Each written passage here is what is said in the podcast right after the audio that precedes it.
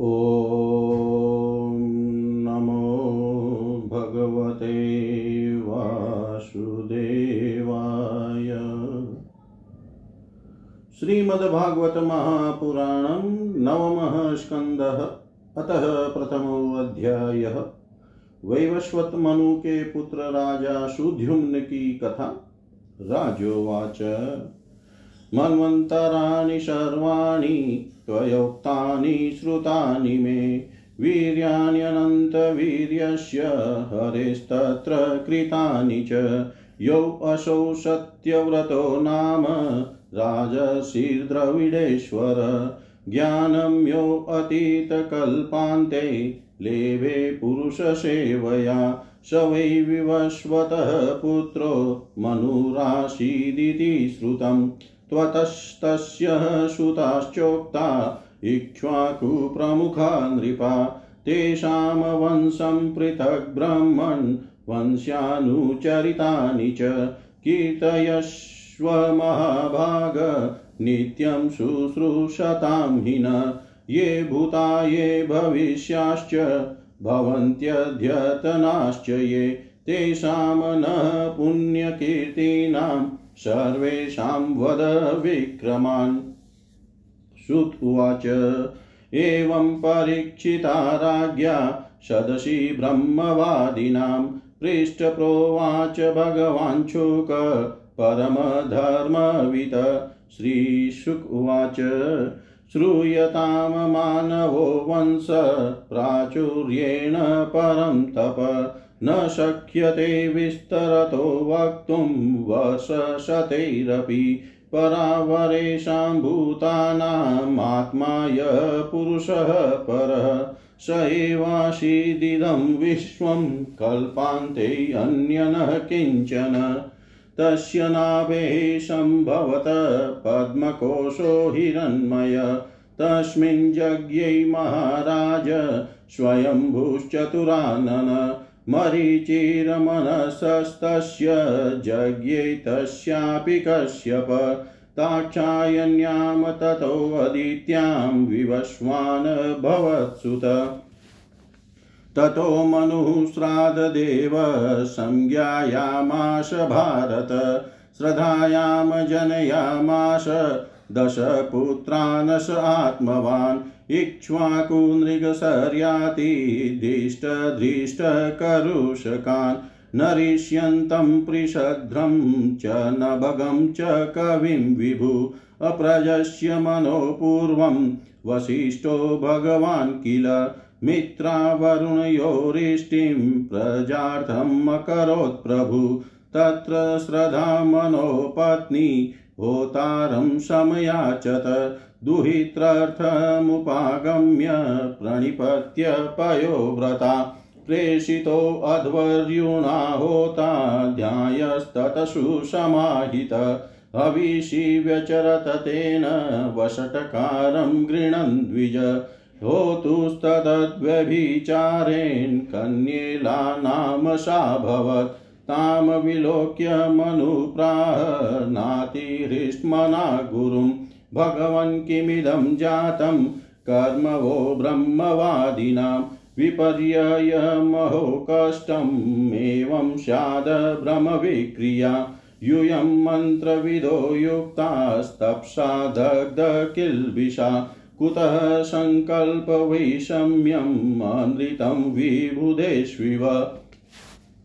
तन्निशम्य वचस्तस्य भगवान् प्रपितामह होतुर्व्यतिक्रमं ज्ञात्वा बभाषेरभिनन्दनम् एततः सङ्कल्पवैषम्य होतुस्ते व्यभिचारत। तथापि साधयिष्येते सुप्रजास्त्वं स्वतेजसा। एवं व्यवसितो राजन् भगवान् स महायशा अस्तौषिदादिपुरुषमिलायाः पुस्त्वकाम्यया। तस्मै कामवरं तुष्टो भगवान् हरिरीश्वर ददाविला भवत तेन सुद्युम्नः पुरुषसभ। स एकदा महाराज विचरन् मृगयां वने। वृतकतिपयामात्म्यैरश्वमारुह्य सेन्धवम् प्रगृह्य रुचिरं चापं शराश्च परमाद्भुतान्। दंसितोऽनुमृगं वीरो जगामदिशमुत्तरां सकुमारो वनं मेरोर्धस्तात् प्रविवेशः। यत्रास्ते भगवान् चर्वो रममाणः सहो मया। तस्मिन् प्रविष्टैवासौ शुद्युम्नः परवीरः। अपश्यत स्त्रियमात्मानमश्वं च वडवां नृप। तथा तदनुगा सर्वै आत्मलिङ्गविपर्ययम् दृष्ट्वा विमनसो भुवन् वीक्षमाणाः परस्परम्। राजोवाच, कथमेवं गुणोदेश केन वा भगवत्कृत? प्रश्नमेनं समाचक्ष्व, परं कौतूहलं हि न श्रीशुकुवाच एकदा गिरिशं द्रष्टुं ऋषयस्तत्र सुव्रता। दिशो वितिमिराभाषा कुर्वन्तः समुपागमन्। तान् विलोक्याम्बिका देवी विवासा व्रीडिता वृषम् भर्तुरङ्कात् समुत्थाय ऋषयोऽपि तयोर्वीक्ष्य प्रसङ्गं रममाणयो। निवृतः प्रययुस्तस्मान्नरनारायणाश्रमम् तदिदं भगवानाः प्रियायाः प्रियकाम्यया स्थानं यः प्रविशेदेतत् स वै योषिद्भवेदिति त ऊर्ध्वं वनं तद वै पुरुषा वर्जयन्ति सा चानुचरसंयुक्ता विचचार वनाद्वनम् अथ तामाश्रमाभ्यासै चरन्तीं प्रमदोत्तमां। स्त्रीभिः परिवृतां वीक्ष्य चकमे भगवान् बुध। सापि तं चकमे शुभ्रुः सोमराजसुतं पतिम् स तस्यां जनयामाश पुरुरव्वासमात्मजम्। एवं स्त्रीत्वमनुप्राप्त सुद्युम्नो मानवो नृप सस्मारस्वकुलाचार्यं वसिष्ठमिति शुश्रुम् स तस्य तां दशां दृष्ट्वा कृपया भृशपीडित सुद्युम्नस्याश्रयन् पुस्त्वमुपाधावत शङ्करम्। तुष्टस्तस्मै स भगवान् ऋषये प्रियमावहन्। स्वाम च वाचमृतां कुर्वन्निदमाह विशां पते। माशं पुमानस भविता, मे स्त्री तव गोत्रज। इतं वयवस्थया कामं सुद्युम्नो अवतु मेदिनीम् आचार्यानुग्रहात् कामं लब्ध्वा पुंस्त्वं वयवस्थया। पालयामाश जगतिं नाभ्यनन्दन् स्म तं प्रजा। तस्योत्कलो गयो राजन् विमलश्च श्रुतास्त्रय दक्षिणापथराजानो बभूवुर्धर्मवत्सला। ततः परिणते काले प्रतिष्ठानपति प्रभु। पुरुरवश उत्सृज्य गामपुत्राय गतो वनम् पुरुरवश उत्सृज्य गामपुत्राय गतो वनम् जय जय श्रीमद्भागवते महापुराणे पारमहंस्यां संहितायां नवम स्कन्धे ईलोपाख्याने प्रथमोऽध्याय। सर्वं श्रीशां सदाशिवार्पणम् अस्तु। ॐ विष्णवे नमः, ॐ विष्णवे नमः, ॐ विष्णवे नमः। नवमः स्कंदः प्रथमो अध्याय वैवस्वत मनु के पुत्र राजा सुद्युम्न की कथा हिंदी भावार्थ। राजा परीक्षित ने पूछा, भगवान, आपने सब मनवंतरों और उनमें अनंत शक्तिशाली भगवान के द्वारा किए हुए ऐश्वर्य पूर्ण चरित्रों का वर्णन किया और मैंने उनका श्रवण भी किया। आपने कहा कि पिछले कल्प के अंत में द्रविड़ देश के स्वामी राजसी सत्यव्रत ने भगवान की सेवा से ज्ञान प्राप्त किया और वही इस कल्प में वैवस्वत मनु हुए। आपने उनके इक्ष्वाकु आदि नरपति पुत्रों का भी वर्णन किया। भ्रमण अब आप कृपा करके उनके वंश और वंश में होने वालों का अलग अलग चरित्र वर्णन कीजिए। महाभाग हमारे हृदय में सर्वदा ही कथा सुनने की उत्सुकता बनी रहती है। वैवस्वत मनु के वंश में जो हो चुके हो, इस समय विद्यमान हो और आगे होने वाले हो, उन सब पवित्र कीर्ति पुरुषों के पराक्रम का वर्णन कीजिए। सूत जी कहते हैं, शौनकादि ऋषियों ब्रह्मवादी ऋषियों की सभा में राजा परीक्षित ने जब यह प्रश्न किया, तब धर्म के परम मर्मज्ञ भगवान श्री सुखदेव जी ने कहा, श्री सुखदेव जी ने कहा, परीक्षित, तुम मनुवंश का वर्णन संक्षेप से सुनो। विस्तार से तो सैकड़ों वर्ष में भी उसका वर्णन नहीं किया जा सकता। जो परम पुरुष परमात्मा छोटे बड़े सभी प्राणियों के आत्मा है, प्रलय के समय केवल वही थे, यह विश्व तथा और। कुछ भी नहीं था। महाराज, उनकी नाभि से एक स्वर्णमय कमल कोश प्रकट हुआ, उसी में चतुर्मुख ब्रह्मा जी का आविर्भाव हुआ। ब्रह्मा जी के मन से मरिचि और मरिचि के पुत्र कश्यप हुए। उनकी धर्म पत्नी दक्ष नंदिनी अदिति से विवस्वान सूर्य का जन्म हुआ। विवस्वान की संज्ञा नामक पत्नी से श्राद्ध देव मनु का जन्म हुआ। परिचित परम मनस्वी राजा श्राद्ध देव ने अपनी पत्नी श्रद्धा के गर्भ से दस पुत्र उत्पन्न किए।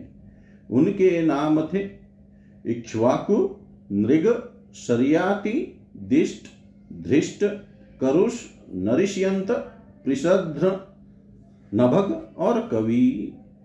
वैवस्वत मनु पहले संतानहीन थे उस समय सर्व समर्थ भगवान वशिष्ठ ने उन्हें संतान प्राप्ति कराने के लिए मित्रा वरुण का यज्ञ कराया था। यज्ञ के आरंभ में केवल दूध पीकर रहने वाली वेवस्वत मनु की धर्म पत्नी श्रद्धा ने अपने होता के पास जाकर प्रणाम पूर्वक याचना की कि मुझे कन्या ही प्राप्त हो। तब अर्धवर्यु की प्रेरणा से होता बने हुए ब्राह्मण ने श्रद्धा के कथन का स्मरण करके एकाग्रचित से वशटकार का उच्चारण करते हुए यज्ञ कुंड में आहुति दी। जब होता ने इस प्रकार विपरीत कर्म किया, तब यज्ञ के फल स्वरूप पुत्र के स्थान पर ईला नाम की कन्या हुई। उसे देख कर श्राद्ध देव मनु का मन कुछ विशेष प्रसन्न नहीं हुआ। उन्होंने अपने गुरु वशिष्ठ जी से कहा, भगवान, आप लोग तो ब्रह्मवादी हैं। आपका कर्म इस प्रकार विपरीत फल देने वाला कैसे हो गया? अरे, यह तो बड़े दुख की बात है। वैदिक कर्म का ऐसा विपरीत फल तो कभी नहीं होना चाहिए। आप लोगों का मंत्र ज्ञान तो पूर्ण है ही। इसके अतिरिक्त आप लोग जितेंद्रिय भी हैं तथा तपस्या के कारण निष्पाप हो चुके हैं। देवताओं में असत्य की प्राप्ति के समान आपके संकल्प का यह उल्टा फल कैसे हुआ?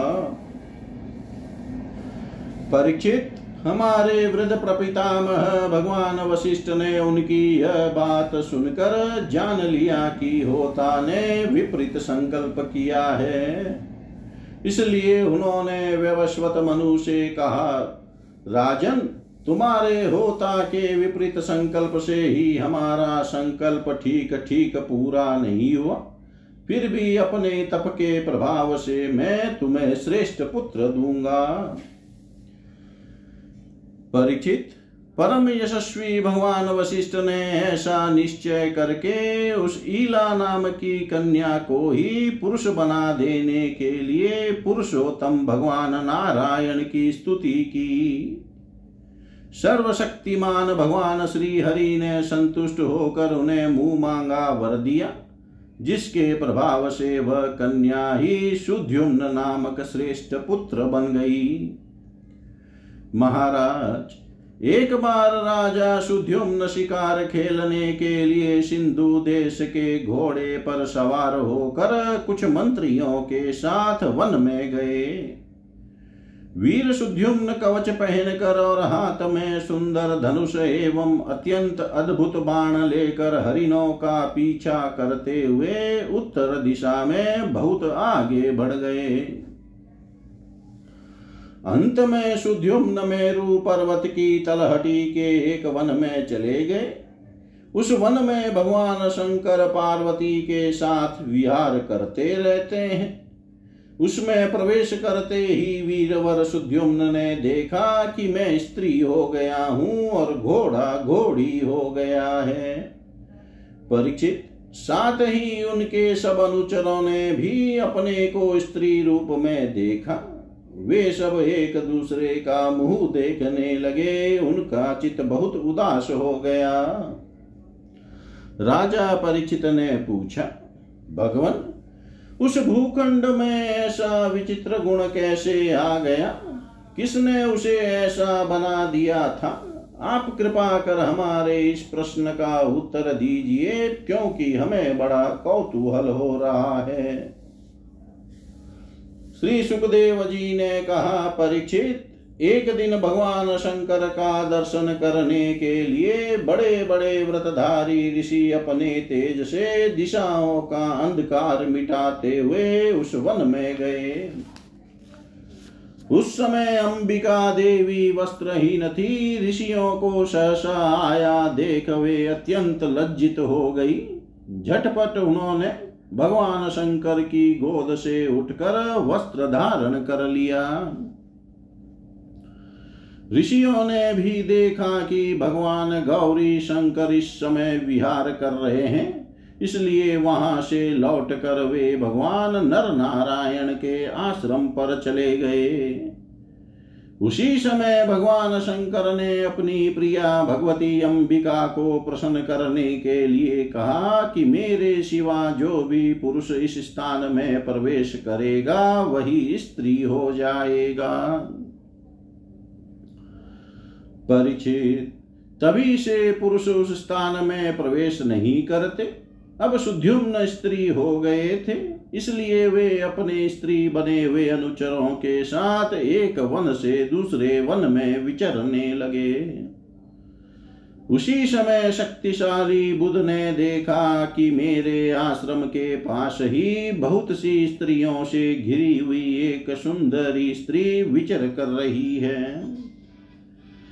उन्होंने इच्छा की कि यह मुझे प्राप्त हो जाए। उस सुंदरी स्त्री ने भी चंद्र कुमार बुद्ध को पति बनाना चाहा।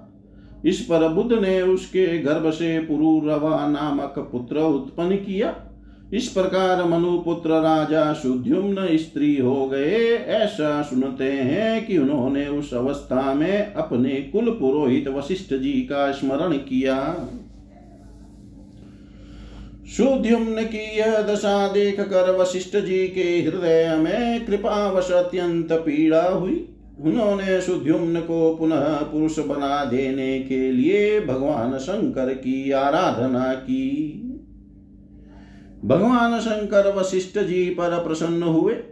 परीक्षित उन्होंने उनकी अभिलाषा पूर्ण करने के लिए अपनी वाणी को सत्य रखते हुए ही यह बात कही। वशिष्ठ, तुम्हारा यह यजमान एक महीने तक पुरुष रहेगा और एक महीने तक स्त्री। इस व्यवस्था से शुद्धिम इच्छा अनुसार पृथ्वी का पालन करे। इस प्रकार वशिष्ठ जी के अनुग्रह से व्यवस्था पूर्वक अभिष्ट पुरुषत्व लाभ करके सुद्युम्न पृथ्वी का पालन करने लगे। परंतु प्रजा उनका अभिनंदन नहीं करती थी। उनके तीन पुत्र हुए। उत्कल, गय और विमल, परिचित वे सब दक्षिणापथ के राजा हुए। बहुत दिनों के बाद वृद्धावस्था आने पर प्रतिष्ठान नगरी के अधिपति सुद्युम्न ने अपने पुत्र पुरुरवा को राज्य दे दिया और स्वयं तपस्या करने के लिए वन की यात्रा की। जय जय श्रीमद्भागवते महापुराणे पारमहंस्यां संहितायां नवम स्कन्धे ईलोपाख्याने प्रथमोऽध्यायः। सर्वं श्रीशां सदाशिवार्पणम् ॐ विष्णवे नमः, ॐ विष्णवे नमः, ॐ विष्णवे नमः। श्रीमद्भागवतः नवम स्कन्धः द्वितीयोऽध्यायः पृषद्न आदि मनु के पाँच पुत्रों का वंश श्री शुकवाच। एवं गते अत शुद्ध्युम्ने मनुर्वेव स्वतः सुते। पुत्रकामस्तपस्तेपे यमुनायां शतं समा ततोऽयजन्मनुर्देवं पत्यार्थं हरिं प्रभुम्।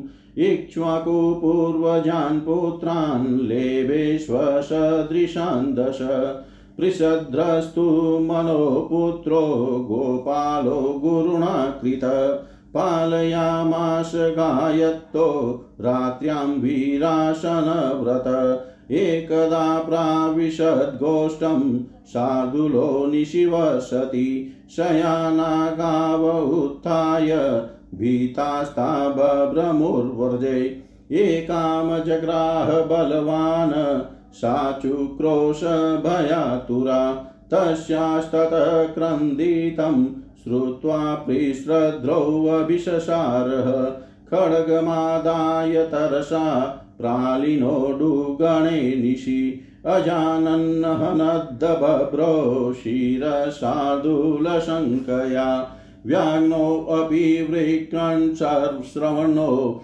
निस्त्रसाग्राहतस्तत निश्चक्राम भृशं भीतो रक्तं पथि समुत्सृजन्, मन्यमानो हतं व्याघ्रं पृषद्रपर्वीरः अद्राक्षितस्वहतां बभ्रुं व्युष्टायां निशिदुःखित, तं शशापकुलाचार्य क्रीतागशमकामत नक्षत्रबन्धुः शूद्रस्त्वं कर्मणा भविता मुना। एवं सप्तस्तु गुरुणा प्रत्यगृह्णात् कृताञ्जलि। आधारयद्व्रतं वीर ऊर्ध्वरेता मुनिप्रियं वासुदेवे भगवती सर्वात्मनि परयं मले। एकान्ति त्वं गतो भक्त्या सर्वभूत्सुहृतसम विमुक्तसङ्गशान्तात्मा संयताक्षो परिग्रह यदृच्छयोपपन्नेन कल्पयन् वृत्तिमात्मन, आत्मन्यात्मानमादाय ज्ञानतृप्तः समाहित विचचार महिमेतां जडान्धबधिराकृति। एवं वृतो वनं गत्वा दृष्ट्वा दावाग्निमुत्थितं, तेनोपयुक्तकर्णो ब्रह्म प्राप परं मुनि। कविकन्यान्विषयेषु निःस्पृहो विसृज्य राजं सह बन्धुभिर्वनम् निवेश्य चित्ते पुरुषं स्वरोचिषं विवेश कैशोरवया परं गत। करुषानमान् करुषानमानवादासन् कारुषाक्षत्रजातय। उत्तरापथगोप्तारो ब्रह्मण्या धर्मवत्सला दृष्टादधाष्टमभूत क्षत्रं ब्रह्म भूयं गतं क्षितौ नृगस्य वंशः सुमतिर्भूतज्योतिस्ततो वसु। वशो प्रतीकस्तत्पुत्र ओगवानोगवत्पिता। कन्या चौगवती नाम सुदर्शन उवाहताम् चित्रसेनो नरिष्यन्तादृक्षस्तस्य सुतोऽभवत् तस्य मीढवास्ततकूर्च इन्द्रसेनस्तु तत्सुत वितिहोत्रस्त्विन्द्रसेनात् तस्य सत्यस्रवा अभूत्। उरुस्रवः सुतस्तस्य देवदत्तस्ततोऽभवत् ततोऽग्निवेश्यो भगवान् अग्नि स्वयंभूतसुत कानिन इति विख्यातो जातुकर्ण्यो महान् ऋषि। ततो ब्रह्मकुलं जातम् आग्निवेश्यायनं नृप। नरिष्यन्तान्वयप्रोक्तो दिष्टवंशमतः शृणु। न भागोदिष्टपुत्रोऽन्य कर्मणा वेश्यतां गत, बलं धनः सुतस्तस्य वत्सप्रीतिर्बलनन्दतात् वत्सप्रीतेः सुतप्रांशुस्ततसुतं प्रमतिं विदु। खनित्रप्रमस्ते तस्माच्चाक्षुषोऽत विविंशति विविंशति सुतोरम्भ खनिनेत्रोऽवश्य धार्मिक। करन्धमो महाराज, तस्य शीदात्मजो नृप तस्यावीक्षितसुतो यस्य मरुतश्चक्रवर्त्यभूत्। संवर्तो याजयद्यं वै महायोग्यं गिरः सुत मरुतस्य यथा यज्ञो न तथान्यस्य कश्चन। सर्वं हिरण्मयं त्वासीद्यत किञ्चिच्चास्य शोभनम् असाध्यदि असाध्यदिन्द्रः सोमेन दक्षिणाभिर्द्विजातय। मरुतः परिवेष्टारो विश्वेदेवाः सभासद। मरुतस्य दमपुत्रस्तस्यासीद्राज्यवर्धन। सुधृतिस्तत्सुतो यज्ञै सौधृतेयो नरसुत ततसुत केवलस्तस्मात् बन्धुमान् वेगवास्तत बन्धुस्तस्याभवद्यस्य तृणबिन्दुर्महीपति तं भेजेऽलम्बुषा देवी भजनीयगुणालयम्।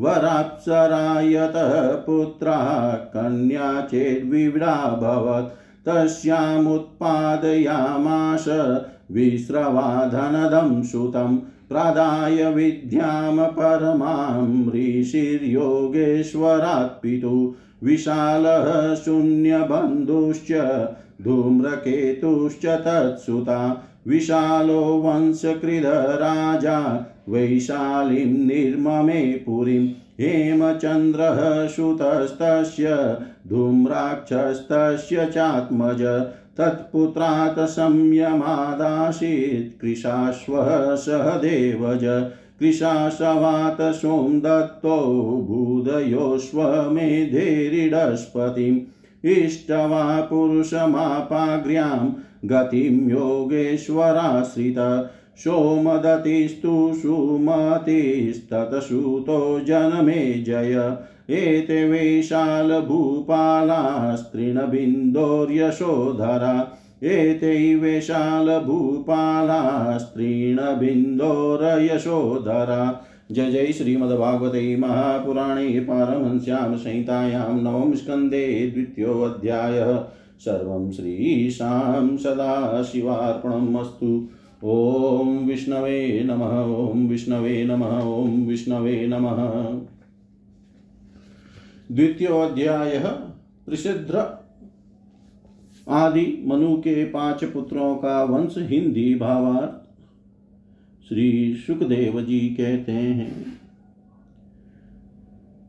परीक्षित, इस प्रकार जब शुद्ध्युम्न तपस्या करने के लिए वन में चले गए तब वे वश्वत मनु के पुत्र की कामना से यमुना के तट पर वेवस्वत मनु ने पुत्र की कामना से यमुना के तट पर सौ वर्ष तक तपस्या की।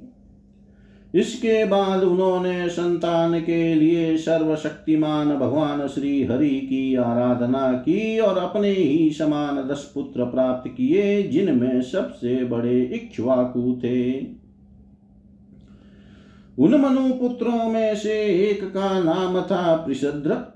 गुरु वशिष्ठ जी ने उसे गायों की रक्षा में नियुक्त कर रखा था।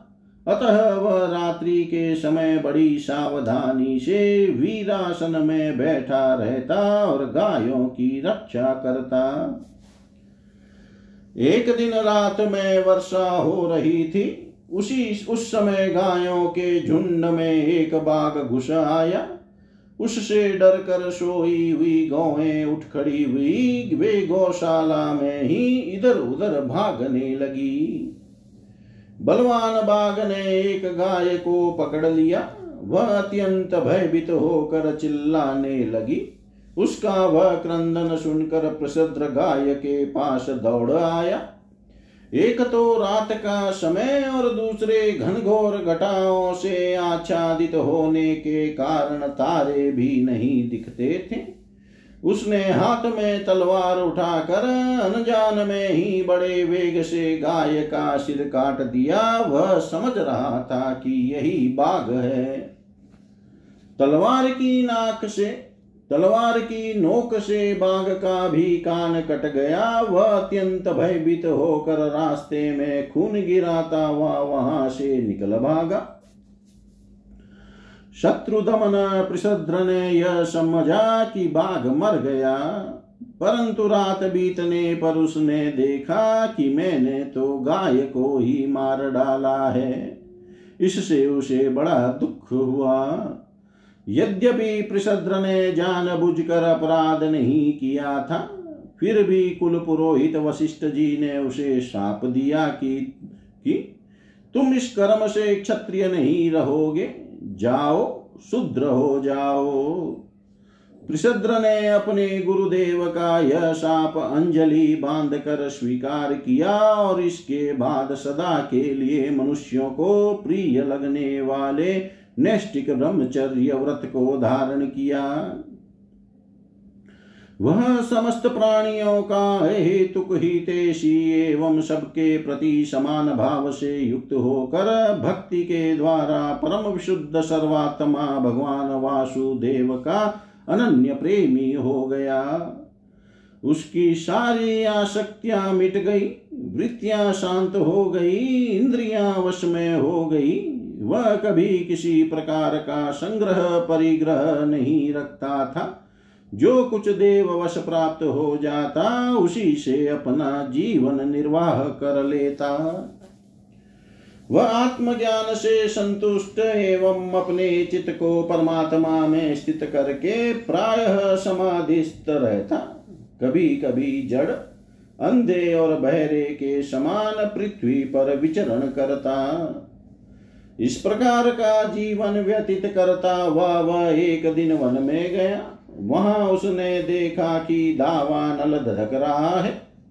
मननशील प्रसिद्ध अपनी इंद्रियों को उसी अग्नि में भस्म करके पर ब्रह्म परमात्मा को प्राप्त हो गया। मनु का सबसे छोटा पुत्र था कवि। विषयों से वह अत्यंत निष्प्रह था। वह राज्य छोड़कर अपने बंधुओं के साथ वन में चला गया और अपने हृदय में स्वयं प्रकाश परमात्मा को विराजमान विराजमान कर किशोर अवस्था में ही परम पद को प्राप्त हो गया। मनुपुत्र करुष से कारुष नामक क्षत्रिय उत्पन्न हुए। वे बड़े ही ब्राह्मण भक्त, धर्म प्रेमी एवं उत्तरापत के रक्षक थे।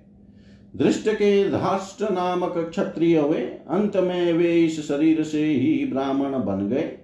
नृग का पुत्र हुआ सुमति, उसका पुत्र भूत ज्योति, और भूत ज्योति का पुत्र वसु था।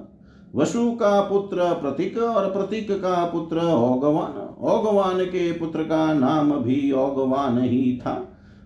उनके एक ओगवती नाम की कन्या भी थी। जिसका विवाह सुदर्शन से हुआ। मनुपुत्र नरसियंत से चित्रसेन, उससे ऋक्ष ऋक्ष से मीडवान मीडवान से कुर्च और उससे इंद्रसेन की उत्पत्ति हुई।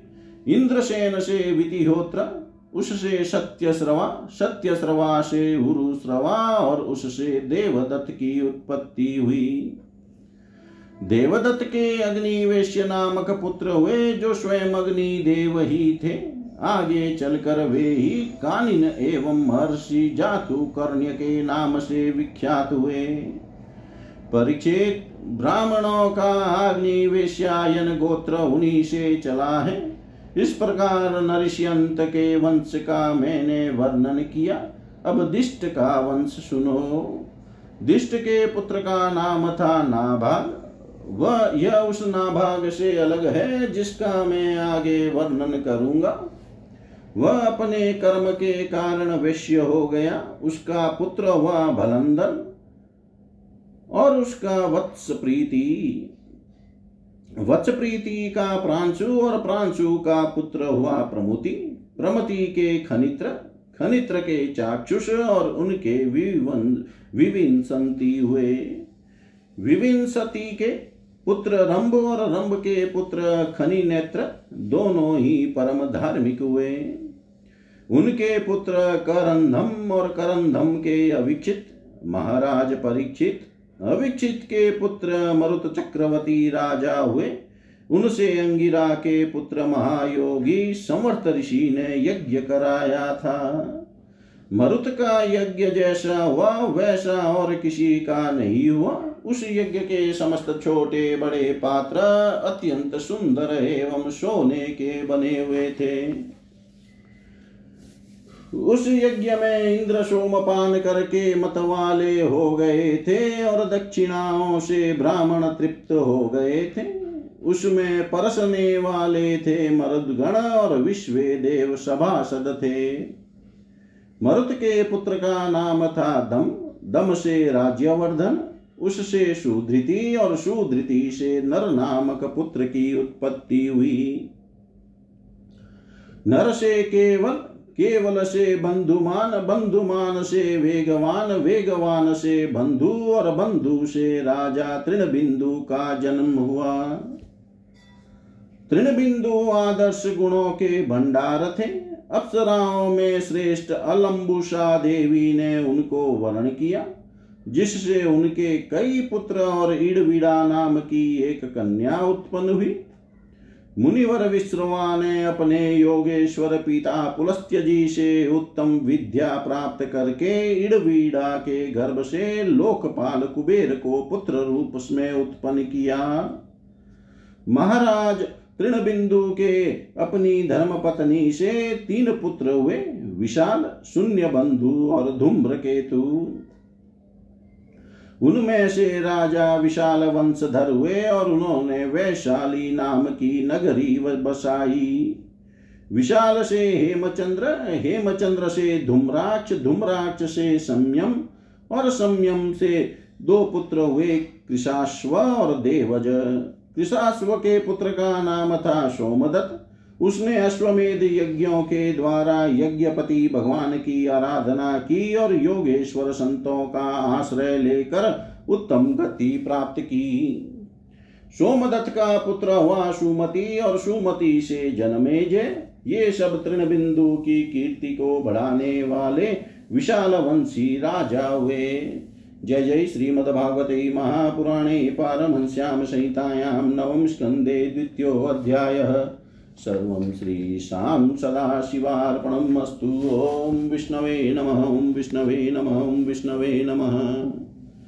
श्रीमद्भागवत नवम स्कंद अथ तृतीयोध्याय महर्षि चैवन और सुकन्या का चरित्र राजा सरयाति का वंश श्री शुकवाच शर्यातिर्मानवो राजा भ्रमिष्ट स बभूवः। यो वाङ्गीरसां सत्रे द्वितीयमहौचिवान् सुकन्या नाम तस्यासीत्, कन्या कमललोचना। तया सार्धं वन्गतो यगमच्यवनाश्रमं सा सखीभिः परिवृता विचिन्वत्यङ्घ्रिपान् वने। वल्मीकरन्ध्रै ददृशै ज्योतिषि। ते देवचोदिता बाला ज्योतिषी कण्टकेन वै अविद्यन्मुग्धभावेन शुस्रावाश्रिक्ततो बहु सकृन्मूत्रनिरोधोऽभूत् सैनिकानां च तत्क्षणात् राजसीतमुपालक्ष्य पुरुषान् विस्मितो ब्रवीत्। अप्यभद्रं न युष्माभिर्भार्गवस्य विचेष्टितम् व्यक्तं केनापि नस्तस्य कृतमास्त्रं दूषणं। सुकन्या प्राह पितरं भीता किञ्चित् कृतं मया। द्वे ज्योतिषी अजानन्त्या निर्भिन्ने कण्टकेन वै दुहितुस्तदवच श्रुत्वा शर्यातिर्जातसाध्वश मुनिं प्रसादयामाश वाल्मीकान्तर्हितं शने तदभिप्रायमाज्ञाय प्रादादुहितरं मुने कृच्छ्रान्मुक्तस्तन्मान् मन्त्रय पुरं प्रायात् समाहित सुकन्या च्यवन् प्रा च्यवनं प्राप्य पतिं परमकोपनम् प्रीणयामाश चितज्ञा प्रमतानुवृत्तिभिः, कस्यचित्त्वतः कालस्य नासत्यावश्रमागतौ तौ पूजयित्वा प्रोवाच वयो मे दत्तमीश्वरो। ग्रहं ग्रहीष्ये सोमस्य यज्ञैवामप्यसोमको क्रियताममेव यो रूपं प्रमदानां यदीप्सितम् बाणमित्युचतुर्विप्रं भिनन्द्यभिषक्तमौ निमज्जतां भवानस्मिन् हल्दैषिधिविनिर्मिते इत्युक्त्वा जरयाग्रस्त देहो धमनी सन्तत। हृदं प्रयवेशितो शिवभ्यां वलिपलितविप्रिय पुरुषास्त्रय उतस्तुरपीच्या वनिता प्रिया। पद्मस्रज कुण्डलिन्नस्तुल्यरूपः सुवासस। तान् निरीक्षय वरारोहा स्वरूपान् सूर्यवर्चस अजानति पतिं साध्वी, अश्विनौ शरणं ययो, दर्शयित्वा पतिं तस्यै, पातिव्रत्येन तौषितो ऋषिमामन्त्रय ययतुर्विमानेन त्रिविष्टपम्।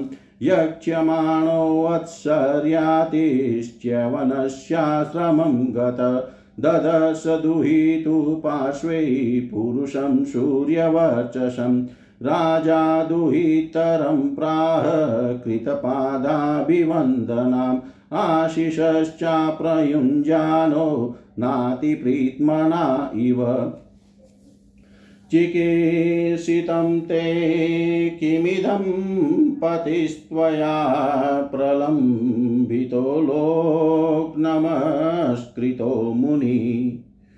यत त्वं जराग्रस्तम् असत्यसम्मतं विहाय जारं भजसे मुमध्वगम्। कथं मतिस्ते अवगत्यान्यथा शतां कुलप्रसूते कुलदूषणं त्विदम् बिभर्षिजारं यदपत्रपाकुलं पितुश्च भर्तुश्च नयस्यधस्तम। एवं ब्रुवाणं पितरं स्मयमाना शुचिस्मिता उवाच तात जामाता तवेश भृगुनन्दन। शशंसपित्रै ततः सर्वं वयोरूपाभिलम्बनं।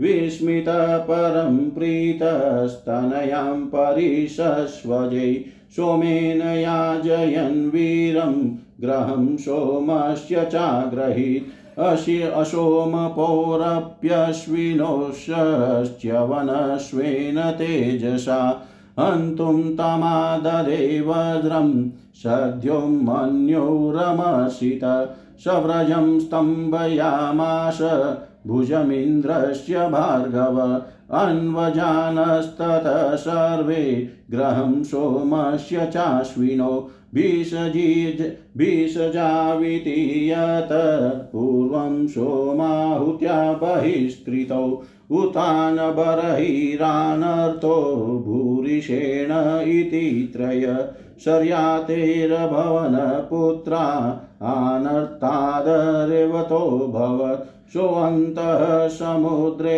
नगरीं विनिर्मार्य कुशस्थलीम् आस्थितोऽभुङ्क्तविषयानानर्थादीनरन्दिनम् विषयानानर्थादीनरिन्दम।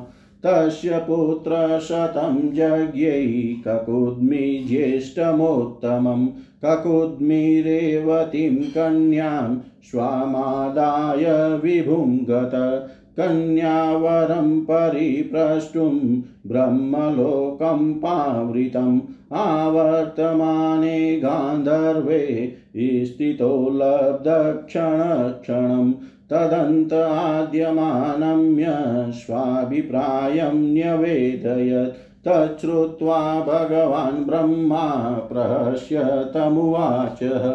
अहो राजन्निरुदास्ते कालेन हृदि ये कृता तत्पुत्रपौत्रन्त्रीणां गोत्राणि च न शृण्महे कालोऽभियातस्त्रीण वच चतुर्युगविकल्पित। तदगच्छ देवदेवांशो बलदेवो महाबल।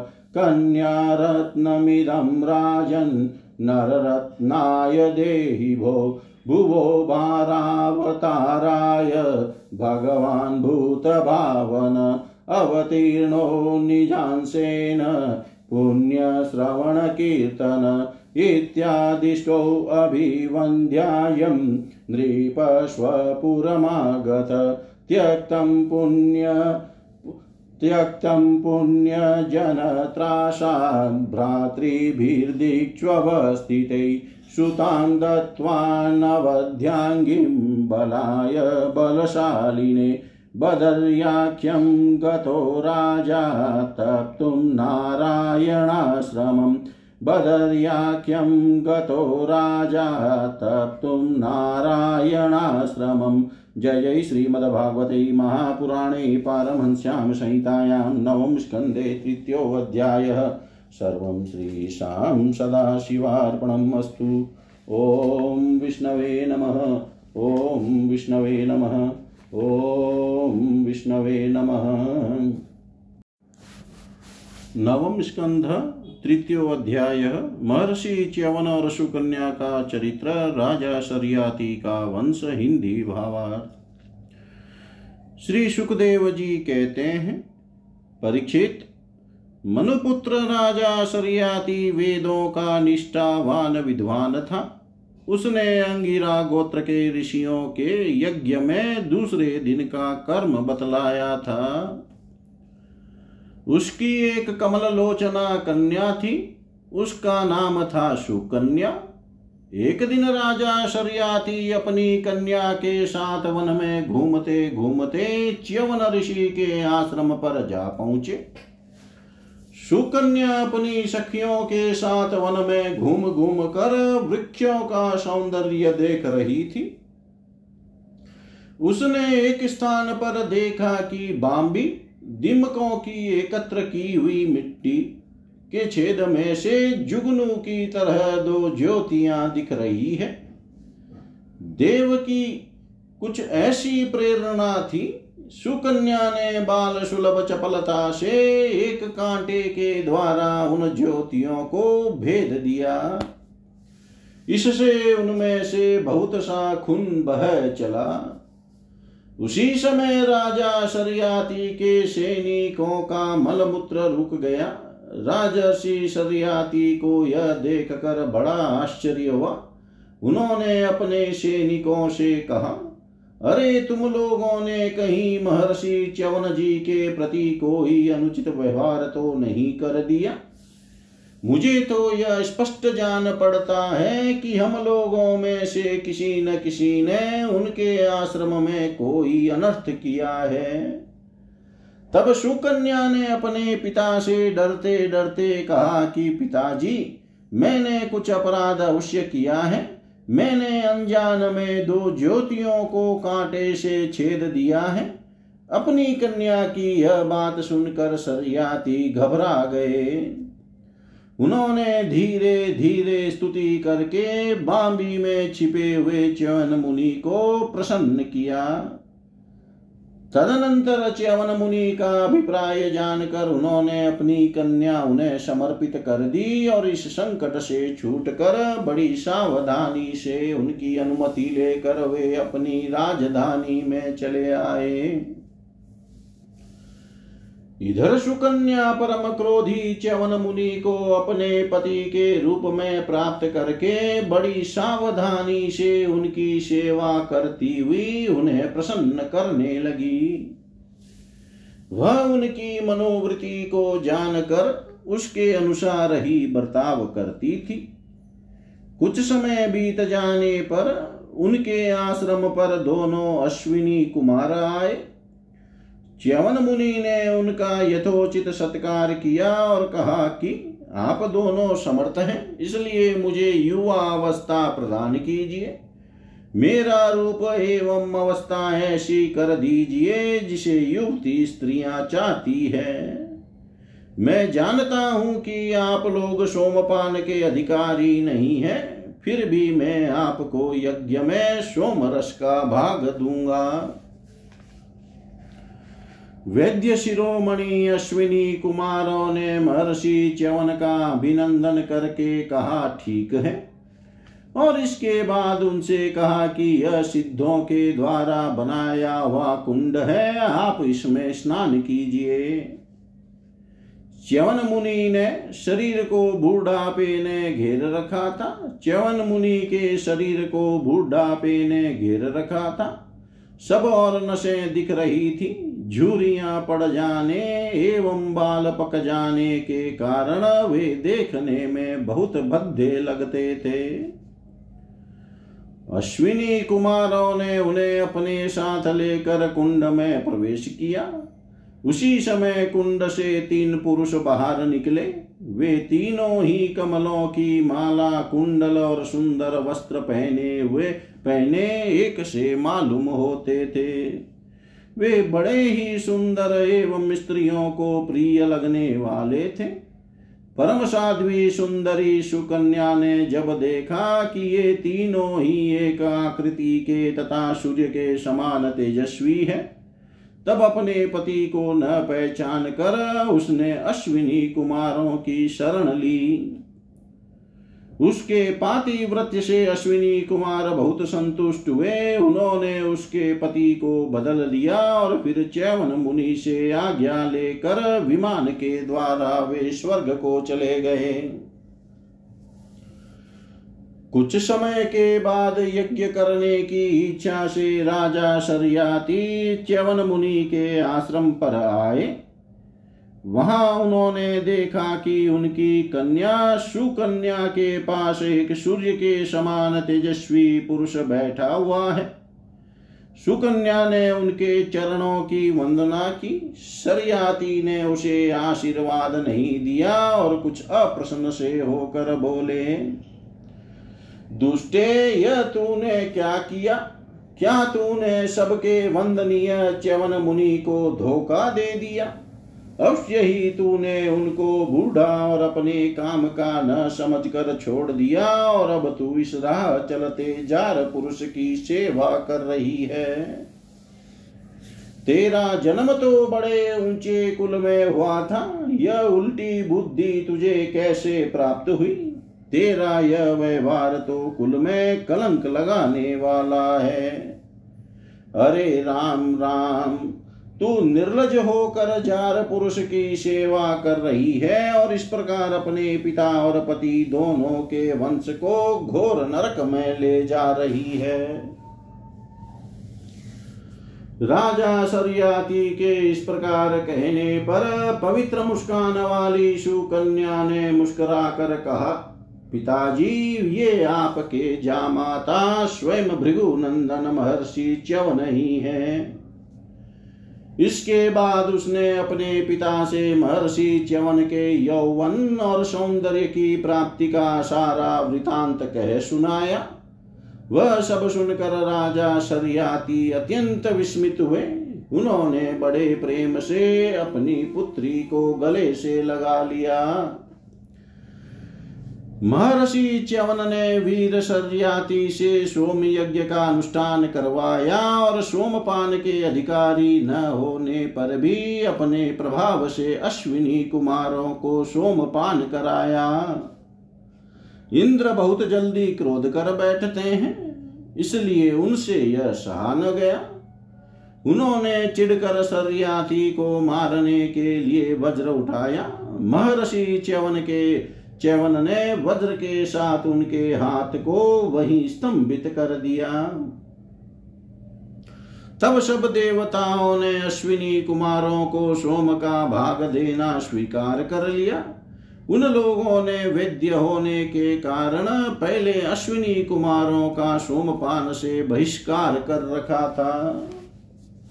परीक्षित शरियाती के तीन पुत्र थे, उतान बरही, आनर्त और भूरिशैन आनर्त से रेवत हुए। महाराज, रेवत ने समुद्र के भीतर कुछ स्थली नाम की एक नगरी बसाई थी। उसी में रहकर वे अनर्थ आदि देशों का राज्य करते थे।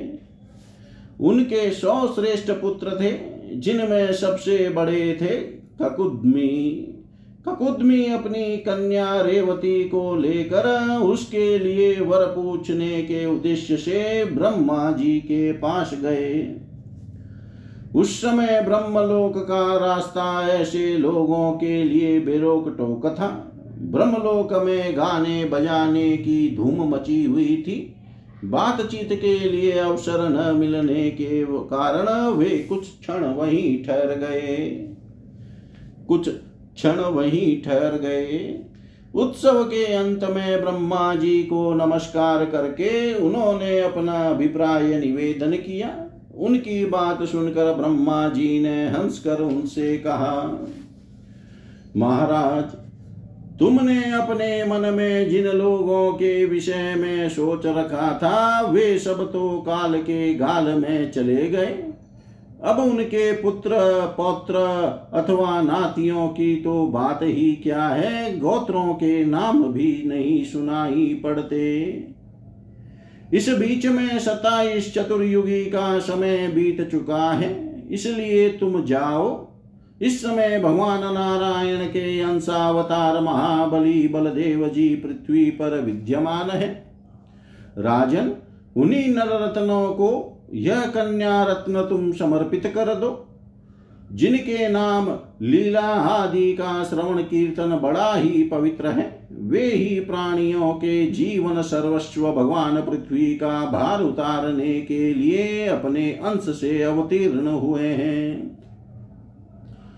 राजा ककुदमी ने ब्रह्मा जी का यह आदेश प्राप्त करके उनके चरणों की वंदना की और अपने नगर में चले आए। उनके वंशजों ने यक्षों के भय से वह नगरी छोड़ दी थी और जहाँ तहां यो ही निवास कर रहे थे राजा ककुदमी ने अपनी सर्वांग सुंदरी पुत्री परम बलशाली बलराम जी को सौंप दी और स्वयं तपस्या करने के लिए भगवान नर नारायण के आश्रम बद्री वन की ओर चल दिए। जय जय श्रीमद्भागवते महापुराणे पारमहंस्यां संहितायां नवम स्कन्धे तृतीयोऽध्यायः। सर्वं श्रीशां सदाशिवार्पणम् ॐ विष्णवे नमः विष्णवे नमः विष्णवे नमः।